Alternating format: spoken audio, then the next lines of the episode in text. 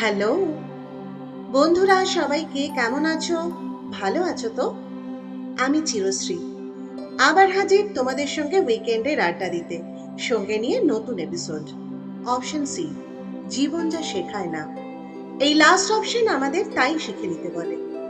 Hub হাবার Spotify Google podcast Gaana Amazon prime music JioSaavn উইলহার্ন আর উইঙ্ক মিউজিকে একটু একটু করে ছড়িয়ে পড়ছে অপশন সি সঙ্গে নিয়ে তোমাদের অজস্র শুভেচ্ছা আর ভালোবাসা। And now streaming on YouTube so every weekend happy listening খুব চেনা একটা গল্প দিয়ে শুরু করি আজকের এপিসোড মুহূর্তে সোজা হয়ে বসলেন তিনি। চোখ দুটো জ্বলে উঠল।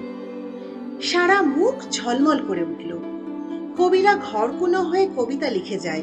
কিন্তু দেখা যাচ্ছে, এ তো সত্যি ব্যতিক্রমী। ঝলমলে চোখে বললেন, কি বলছো তুমি?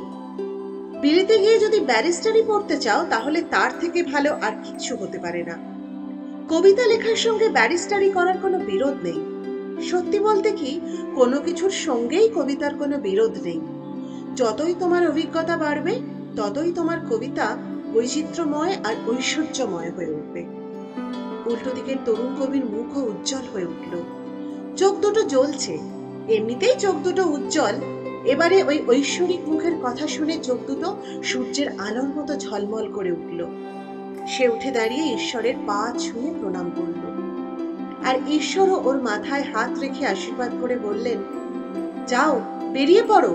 দেখো পৃথিবী কত বড়, কত বৈচিত্র্যময়, কত তার ঐশ্বর্য। বাঙালি কেন কুপমণ্ডক হয়ে পড়ে থাকবে? তোমার ইচ্ছে আছে, প্রতিভা আছে চেষ্টা করলে তুমি তো পারবে বিশ্ব জয় করতে। আমার আশীর্বাদ রইল। তরুণ সেই কবি এবার বুঝতে পারে একটা বড় পাথর যেন সরে গেছে বুকের উপর থেকে, আর কেউই ওকে বেঁধে রাখতে পারবে না। না, আর কেউ বেঁধে রাখতেও পারেনি। মাত্র সাত হাজার টাকায় বেচে দিলেন খিদিরপুরের বাড়িটা। দুটো তালুক কত্তনি দিলেন মাসিক চারশো টাকায়। তারপর চলে গেলেন সেই সময় বিশ্বের সবচেয়ে বড় শহর লন্ডনে। ভারতের প্রথম ব্যারিস্টার জ্ঞানেন্দ্র মোহন তখনও ব্যারিস্টারি পড়ছেন সেখানে। ভারতের প্রথম আইসিএস সত্যেন্দ্রনাথও তখন পড়ছেন লন্ডনে। শুরু হলো তরুণ কবির নতুন জীবন। এতক্ষণে সবাই বুঝে ফেলেছ তো এরা কারা? হ্যাঁ তরুণ কবি মাইকেল মধুসূদন দত্ত আর ওই ঈশ্বর স্বয়ং ঈশ্বরচন্দ্র বন্দ্যোপাধ্যায়, বাঙালির বিদ্যাসাগর। দুশো বছর আগের কথা আমাদের এই দেশের মাটিতেই এক অজপাড়া গ্রামে জন্ম নিয়েছিল এক সিংহ শিশু। ছোটবেলা থেকেই আমরা সেই শিশুর আশ্চর্য প্রতিভা আর অদম্য জেদের রূপকথা পড়েই বড় হয়েছি। যেখানে গোপাল বড় সুবোধ বালক আর রাখাল খেলতে পেলে সে আর কিছুই চায় না। অন্যদিকে গোপালকে যে দেখে সেই নাকি ভালোবাসে। সববার গোপালের মতোই হওয়া উচিত। তবুও গোপাল আর রাখাল দুজনেই দেড়শো বছর ধরে একসাথে মিলেমিশেই আছে সেই রূপকথার পাতায়, যার নাম বর্ণ পরিচয় সুবোধ বালক গোপালকে হিংসেও না, ব্যাড বয় রাখালের জন্য বাঁকা চোখে তাকানোও নয়।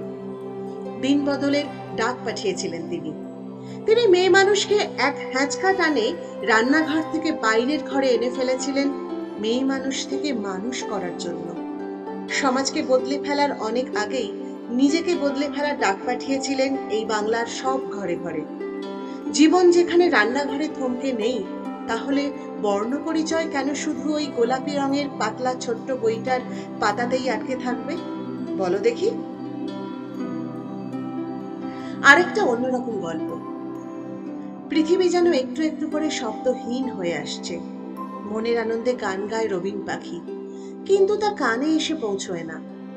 সমুদ্রের উত্তাল ঢেউ কিংবা ঘন বর্ষার আকাশে কালো মেঘের হুঙ্কার সবই প্রায় ফিকে হয়ে আসছে।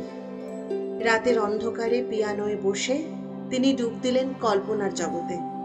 যাবতীয় ক্ষোভ, বিক্ষোভ, হতাশা, বিষাদ, প্রেমের আকুল আহ্বান যেন সুর হয়ে ভেসে বেড়াতে লাগল।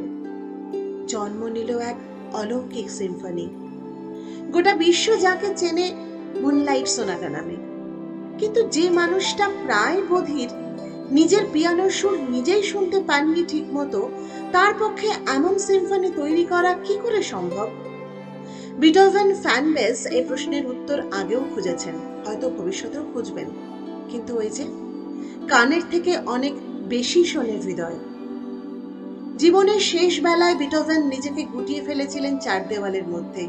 আত্মীয় বন্ধুদের কাছে লেখা চিঠিতে ধরা পড়ত বিষণ্ণতা। তবু ডিঙিয়ে গিয়েছিলেন উপেক্ষা আর হতাশার অদৃশ্য সব হডলস প্রতিদিনের সাধারণত্বকে পেরিয়ে গিয়ে তৈরি করেছিলেন নাইন সিম্ফনি। বিটোভেনের মিউজিক মুক্তির জন্য বিষণ্ণ আকাঙ্ক্ষা বা নির্বাণের কথা বলে। এদেশে ওয়েস্টার্ন ক্লাসিক্যাল তেমন জায়গা না পেলেও ভালো করে শুনলে বোঝা যায় উপনিষদ এবং শঙ্করাচার্যের পর বিটোভেনই আমাদের জীবনের গান শুনিয়েছেন। হ্যাঁ জীবনের গান। জীবনের পথ, আমার পথ, তোমার কথা, আমাদের জীবন। এক এক জনের এক এক রকম। ভাবো একবার, বারাক ওবামা যখন প্রেসিডেন্ট পদ থেকে অবসর নিলেন, তখন তিনি পঞ্চান্ন।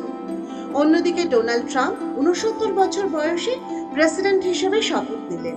কেউ গ্রাজুয়েশন শেষ করে বাইশ বছর বয়সে, কিন্তু চাকরি পেতে আরও পাঁচ বছর লেগে যায়। আবার কেউ একুশে গ্রাজুয়েশন শেষ করে পরের দিনই চাকরি পেয়ে যায়। কেউ পঁয়তাল্লিশে পৌঁছে এখনও সিঙ্গল কেউ সতেরোতে বিয়ে করে আঠেরোতে বাবা হয়ে কুড়িতে ডিভোর্স নিয়ে শেষমেশ হাফ সেঞ্চুরি পার করে যখন পাকাপোক্ত সিনিয়র সিটিজেন তখন সামান্য একটা রেসিপি দিয়ে তাক লাগিয়ে দিল সারা দুনিয়াতে। ভাবো একবার। এত কথার পরেও মনে হতেই পারে পরিচিতদের মধ্যে তোমার থেকে কেউ কেউ অনেক এগিয়ে আছে, আবার কেউ অনেক পিছিয়ে। আসলে প্রত্যেকেই তার নিজের নিজের সময়, অবস্থান আর গতিতে আছে। ঢাকায় যখন ছটা বাজে, সকাল ছটা, লন্ডনে তখন রাত বারোটা। সময়ের হিসেবে তো তাহলে লন্ডন ঢাকার থেকে ছ ঘণ্টা পিছিয়ে। এতে কি প্রমাণ হয় যে লন্ডন ঢাকার থেকে স্লো পৃথিবীর সব কিছু তার নিজের গতিতে এবং নিজের সময় অনুযায়ী চলে। আর তাই তুমি এগিয়েও নেই, পিছিয়েও নেই। তোমার পথ তোমার, অন্যের পথ অন্যের। এই সপ্তাহেও শনিবারের পডকাস্ট রোববার বেরোলো। এটাই মজা। বর্তমানে দাঁড়িয়ে ভবিষ্যৎকে বলা যায় অতীতকে দেখো, অতীতের থেকে শেখো। সে সময় মানুষ কথা ফুরিয়ে গেলে মোবাইল ঘাঁটতো না। কথায় কথায় ইমোজি দিত না। মন কেমনের ভালোবাসায় ভরে থাকতো হাত চিঠি। সেসব চিঠি না আসার গল্প জানে ডাকবাক্সের লাল ইনলাল লেটারের নীল আর পোস্টকার্ডের হলুদ। সেই রং নিয়েই হাতে হাত না থাকার ইমোজিগুলো দেখো, লাল, নীল আর হলুদ। আর তোমাদের সঙ্গে আমার আড্ডা আবার পরের উইকেন্ডে ততদিন সবাই খুব ভালো থেকো।